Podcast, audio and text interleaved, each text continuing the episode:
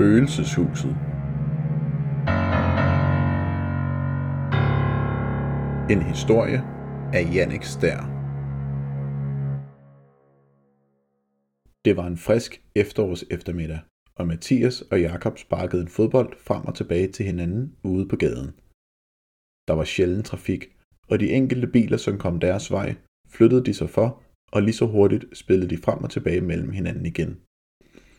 Jakob havde netop foreslået, at de skulle se, hvor mange gange de kunne jonglere imellem hinanden, da lyden af larmende motorer fangede deres ører. Begge drenge stoppede op og så i retning af larmen. Hvis de var heldige, ville kilden til lyden dreje ned af en af de andre gader, og de kunne spille uforstyrret videre. Men sådan skulle det ikke gå netop denne eftermiddag. Rundt om hjørnet kom en gruppe på omkring 10 ældre drenge kørende på deres larmende knallerter. De hårde drenge, som de kaldte sig selv. De var nogle år ældre end Mathias og Jakob, og de fleste af dem gik på samme skole som dem, bare nogle klasser over. Deres yndlingsbeskæftigelse var tydeligvis at genere så mange som muligt, og helst tryde dem, som var yngre og mindre end dem selv. Kan vi nå at gemme os? spurgte Mathias. Det er for sent, svarede Jakob med et suk. De har allerede set os. Og ganske rigtigt. I selv samme øjeblik pegede gruppens leder, Pierre, mod Mathias og Jakob. Han råbte noget, som druknede i larmen fra knallerterne, men kort efter holdt de og omringede Mathias og Jakob. Hej snotvalpe, sagde Pierre nedladende, mens de andre grinede hånligt. Må I godt være ude så sent? Pierre var et hoved højere end Mathias og Jakob.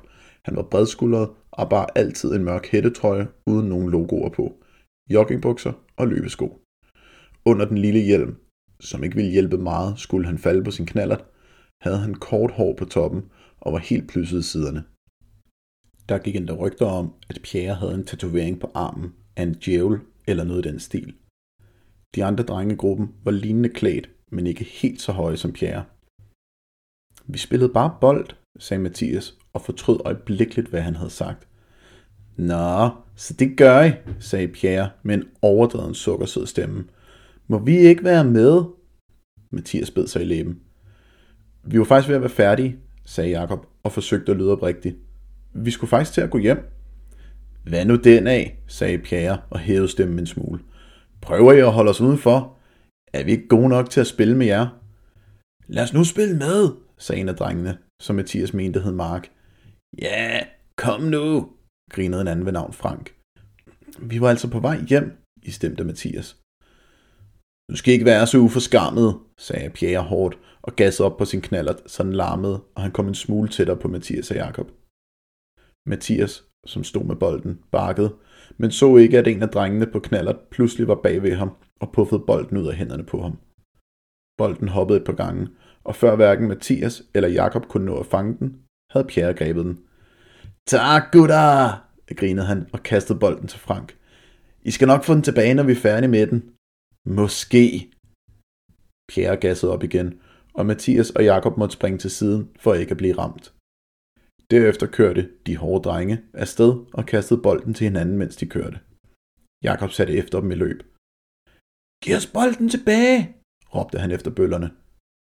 Jakob, vent, kaldte Mathias. Hvad gør du? Jakob svarede ikke, men løb fortsat efter bøllerne. Mathias vidste ikke, hvad han skulle gøre, men noget i ham fik ham til at sætte i løb efter Jakob. De hårde drenge kørte lige akkurat så langsomt, så Jakob og Mathias næsten kunne følge med.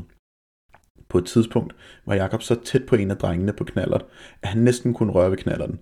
Men i sidste øjeblik nåede drengen at gasse op, så Jakob kun fik udsidningsrøg i hovedet.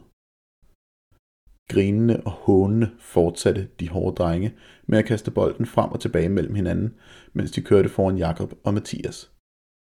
Efter hvad der føltes som næsten 5 minutter, stoppede de hårde drenge op, og Pierre havde bolden. Hvis I er så ivrige efter at få jeres bold tilbage, sagde han med et snørret smil, så hent den selv. Med fuld kraft kastede Pierre bolden imod det hus, som de hårde drenge holdt ude foran. Mathias så med fortrydelse, hvilket hus det var. Det var det gamle, faldefærdige hus, som alle børn i kvarteret kendte som spøgelseshuset. Det var et hus i to etager med en kælder og opført i træ, som engang var hvidt men nu var beskidt og afdanket efter utallige års forsømmelse. Næsten alle husets vinduer var knust, og Pierres kast med bolden ramte et af de knuste vinduer, så de sidste rester af glas blev slået ind, og bolden forsvandt ind i huset. God fornøjelse, grinede Pierre og gassede op sammen med resten af de hårde drenge og kørte fra stedet. Mathias og Jakob stod for pustet tilbage og så ind mod det faldefærdige hus og den vildt voksne have. Havelågen var rusten og stod på klem, og fliserne i havegangen var revnet og ukrudtet vokset op igennem. Hvad gør vi nu? spurgte Mathias. Vi henter selvfølgelig bolden, sagde Jakob selvsikkert og skubbede resolut havelågen op. Den knirkende lyd fra havelågen gik gennem mag og ben på Mathias, og han fik kuldegysninger. Men kniben i maven fulgte han modvilligt efter Jakob. Da Mathias gik gennem havelågen, var det som om, at temperaturen faldt med nogle grader, og lyset blev dæmpet af de tætte træer og buske. Det hjalp heller ikke, at solen så småt var ved at gå ned. Jakob stod allerede helt oppe ved hoveddøren, som var flankeret af to uhyggelige statuer, som måske skulle forestille ørne, men de var så beskidte og slidte, at hovederne nærmest lignede noget fra et fabeldyr. Jakob prøvede at tage fat i døren, men den var låst. Mathias mærkede, at det begyndte at blæse op, og visne blade fø rundt i små cirkler langs havegangen. Prøv at se, om vi ikke kan komme ind af et af vinduerne, sagde Jakob. Er du sikker? spurgte Mathias. Skal vi ikke have bolden igen? Jo, men jeg kan ikke lide det. Hold nu op, sagde Jakob. Der bor jo ikke nogen derinde. Er du bange for spøgelser måske? Nej, sagde Mathias og forsøgte at lyde mere modig, end han egentlig var. Mathias gik over til det nærmeste vindue og forsøgte at hive og skubbe i det. Det rokkede sig ikke, men det knuste glas lavede en faretroende skærende lyd. Han lod det være og forsøgte med det næste vindue, som også sad fast. Det samme gjorde sig gældende for de andre vinduer i stueplan. Åh, de er alle låst, sagde Mathias, dels modløst og dels lettet. Jeg tror ikke, vi kan komme ind, uden at risikere at skære os på de knuste ruder. Jeg har en idé, svarede Jakob og satte sig på knæ ved et af kældervinduerne. Han forsøgte at vrikke det, og efter nogle sekunders arbejde svang det op. Han så med en triumferende mine på Mathias, som forsøgte at gengælde det. Jakob så ikke ud til at bemærke noget, og kravlede ind af vinduet med benene først. Da han var næsten inde, ændrede han pludselig ansigtsudtryk til at virke skræmt. Få mig ud! hylede Jakob og baskede varmene. Der er noget, der har fat i mig! Hvad sker der? råbte Mathias og forsøgte forgæves at få fat i Jakob samme. Få mig ud! Få mig ud! gentog Jakob. Jeg prøver! råbte Mathias forfærdet. Jakob grinede og klappede på Mathias' hænder, som endelig havde fået et halvt greb om Jakobs arme. Du skulle se dig selv. Hvad mener du? spurgte Mathias forvirret. Der er der ingen, som har fat i mig hernede. Hvem skulle det være? Spøgelserne? Du er så dum, sagde Mathias og slap Jakob helt. Jakob forsvandt ind i mørket, og Mathias kravlede ind efter ham med benene først. Nede i kælderen blev Mathias mødt af en indlukket luft, som lugtede af jordslået tøj og støv. En smule aftenlys slap igennem de små vinduer og oplyste rummet svagt. De befandt sig i noget, der lignede et vaskerum, der var meget rodet. Der hang tøj fra tørresnore og lå tøj i bunker rundt omkring. En metalbalje lå på siden, som måske havde været brugt til at vaske tøj i. Kom, denne vej, sagde Jakob og gik forsigtigt mod en åben dør i den modsatte ende af rummet. De fortsatte ud i en mørk gang, der det svage lys til trods også så meget fyldt og rodet ud. Mathias gik flere gange ind i ting og faldt over, hvad han formodede var sko. Ikke så hurtigt, Jakob, sagde han. Jeg kan ikke se en hånd frem for mig. Knap havde Mathias sagt det sidste ord, før en af lyset i gangen tændte.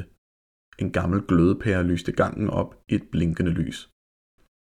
Var det dig, der tændte lyset? spurgte Jakob. Nej, jeg troede, det var dig. De to venner stod og stirrede på hinanden. Lad os skynde os at finde bolden, så vi kan komme ud herfra, sagde Jakob. Åh, kan vi glemme den dumme bold? spurgte Mathias og mærkede ubehaget rejse sig i ham. Nu er vi kommet så langt, så kan vi lige så godt få bolden med os. To minutter, så er vi ude igen. Lover du det? Jeg lover det. Jakob og Mathias fortsatte hen ad gangen, indtil de kom til en trappe fyldt med tomme syltetøjsglas. Jakob gik forrest op ad den knirkende trappe, og Mathias kunne se hans fodspor i støvet på trappetrinene. Øverst oppe på trappen stod Jakob med øret på døren og lyttede. Der er fri bane, viskede han og åbnede døren. Døren åbnede sig med besvær, som om der stod noget på den anden side. Da de endelig fik den op og så på bagsiden af døren, var der intet at se. Lyset var slukket i gangen, men der kom de sidste stråler af aftensoler ind gennem de knuste ruder. Strålerne kunne ses tydeligt i støvet, som hang i luften. De kunne se, at der var åbninger til rum på begge sider af trappen, de var kommet op af. Hvor tror du, bolden er? viskede Mathias. Aner det ikke, svarede Jakob viskende. Men hvis vi deler os, finder vi bolden hurtigere, og så kan vi komme hurtigere ud herfra. Du går til højre, og jeg går til venstre og leder. Hvis den ikke er der, så mødes vi her i gang igen om lidt. Kan vi ikke følges? Nej, nu gør vi bare sådan her. Jakob gik mod åbningen til venstre, og Mathias gik mod højre. Han stod foran en dagligstue, hvor møblerne var dækket med laner, og der hang lys på væggene, dækket af spindelvæv. Gulvet var dækket af tykke tæpper. Mathias trådte ind i stuen og så rundt på gulvet. Han kunne ikke umiddelbart se bolden, men der lå masser af glasskår fra de to knuste vinduer. Han måtte hellere se ordentligt efter, om bolden skulle være omme bag en af stolene eller sofaen. Bag den første stol lå der en tom vinflaske, og bag den anden stol stod en kaffekop, som var delt i to på en underkop. Der lød skridt bag Mathias, og han vendte sig mod døren for at fortælle Jakob, at han ikke havde fundet bolden endnu. Men der var ingen. Hjertet hamrede i brystet på Mathias. Jakob, viskede han, men fik intet svar. Mathias gik hen mod døren ud til gangen og så ud på gangen, som hen lå øde. Han vendte sig om for at gå ind og lede bag sofaen og fik en underlig fornemmelse af at gå igennem en iskold brise. Det var mærkeligt, tænkte Mathias. Det var som om, at den kolde brise var meget snæver lige bag ved døren. Han rakte hånden frem mod døråbningen og mærkede den kolde brise igen, men så pludselig forsvandt den. En dør smækkede med et højt brag, og Mathias hoppede en halv meter op i luften af forskrækkelse. Med rystende ben gik han hen mod døren igen for at se, om han kunne lokalisere, hvor lyden kom fra. Jakob, kaldte Mathias forsigtigt. Jakob, er det dig? Der kom intet svar. Mathias begyndte at blive rigtig bange nu. Var Jakob ikke i rummet lige ved siden af? Hvorfor svarede han ikke? Skulle han gå tilbage og finde Jakob? Der lød skridt hen over gulvtæppet bag Mathias, og han vendte sig om og forventede at se Jakob stå bag ham, men der var ingen. Mathias stod helt stille i døren og stirrede rundt i rummet, for at se om han kunne finde kilden til skridtene. Der var intet at se. Han koncentrerede sig. Pludselig lød der en knagende lyd, og den ene stol, som Mathias havde undersøgt for at se om bolden skulle ligge bagved, bevægede sig. Mathias havde fået nok. Han vendte om på hælen og styrtede ud mod gangen og støttede direkte ind i en anden person. Han skreg og prøvede at skubbe vedkommende væk, helt panisk. Mathias! Mathias, det er mig! råbte en velkendt stemme og ruskede i ham. Mathias! Det er Jakob! Mathias stoppede op og så ind i Jakobs øjne. De var rolige, og det beroligede også Mathias. Hvad sker der? spurgte Jakob. Jeg vil ud herfra, sagde Mathias. Jeg vil ud herfra nu. Der er noget, som er underligt. Okay, sagde Jakob roligt, og Mathias var ham taknemmelig for ikke at presse ham til at blive og finde bolden. De to venner gik hen mod kældertrappen, da de hørte skridt på trappetrinene. De stoppede op på stedet, som var de to dårdyr fanget i en bils forlygter på en landevej. Hvem var det, som var på vej op ad trappen? Kunne det være de hårde drenge? Men hvorfor skulle de gå efter Mathias og Jakob igen? Var det for at skamme dem? Jakob var den første til at bryde sin trance, og han trak Mathias med sig ind i det rum, han havde let i. Det viste sig at være et gammelt børneværelse med en trammeseng, gamle dukker og nogle bamser, hvor flere af dem havde knapper som øjne, der hang i en tråd. Jakob åbnede lydløst et skab, som stod op ad den ene væg, og han og Mathias stillede sig derind og lukkede skabslågen på klem, så de lige kunne se ud. Med bankende hjerter ventede de og lyttede efter skridtene.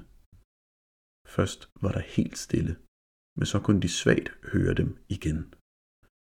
De blev højere og højere, og døren ind til børneværelset svang langsomt op. Fra deres skjul kunne de ikke se nogen stå i døren, men kort efter lukkede døren igen. Der var helt stille på værelset. De lyttede med hamrende hjerter, efter om der skulle være flere skridt, men der kom ingen.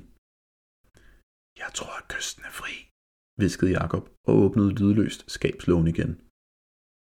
Med museskridt gik de to venner hen over gulvet og lyttede med et øre på døren ud til gangen.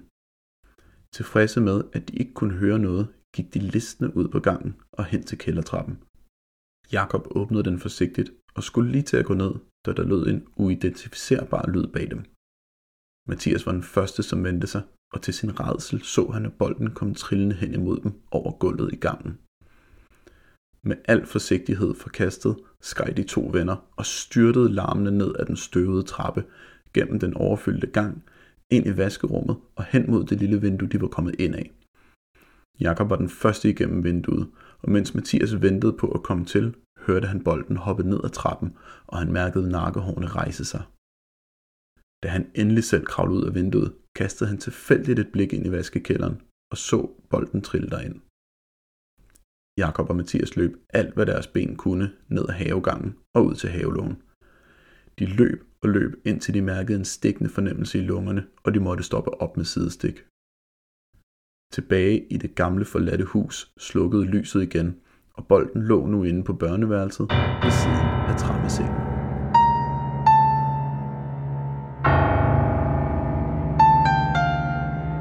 Det var Spøgelseshuset.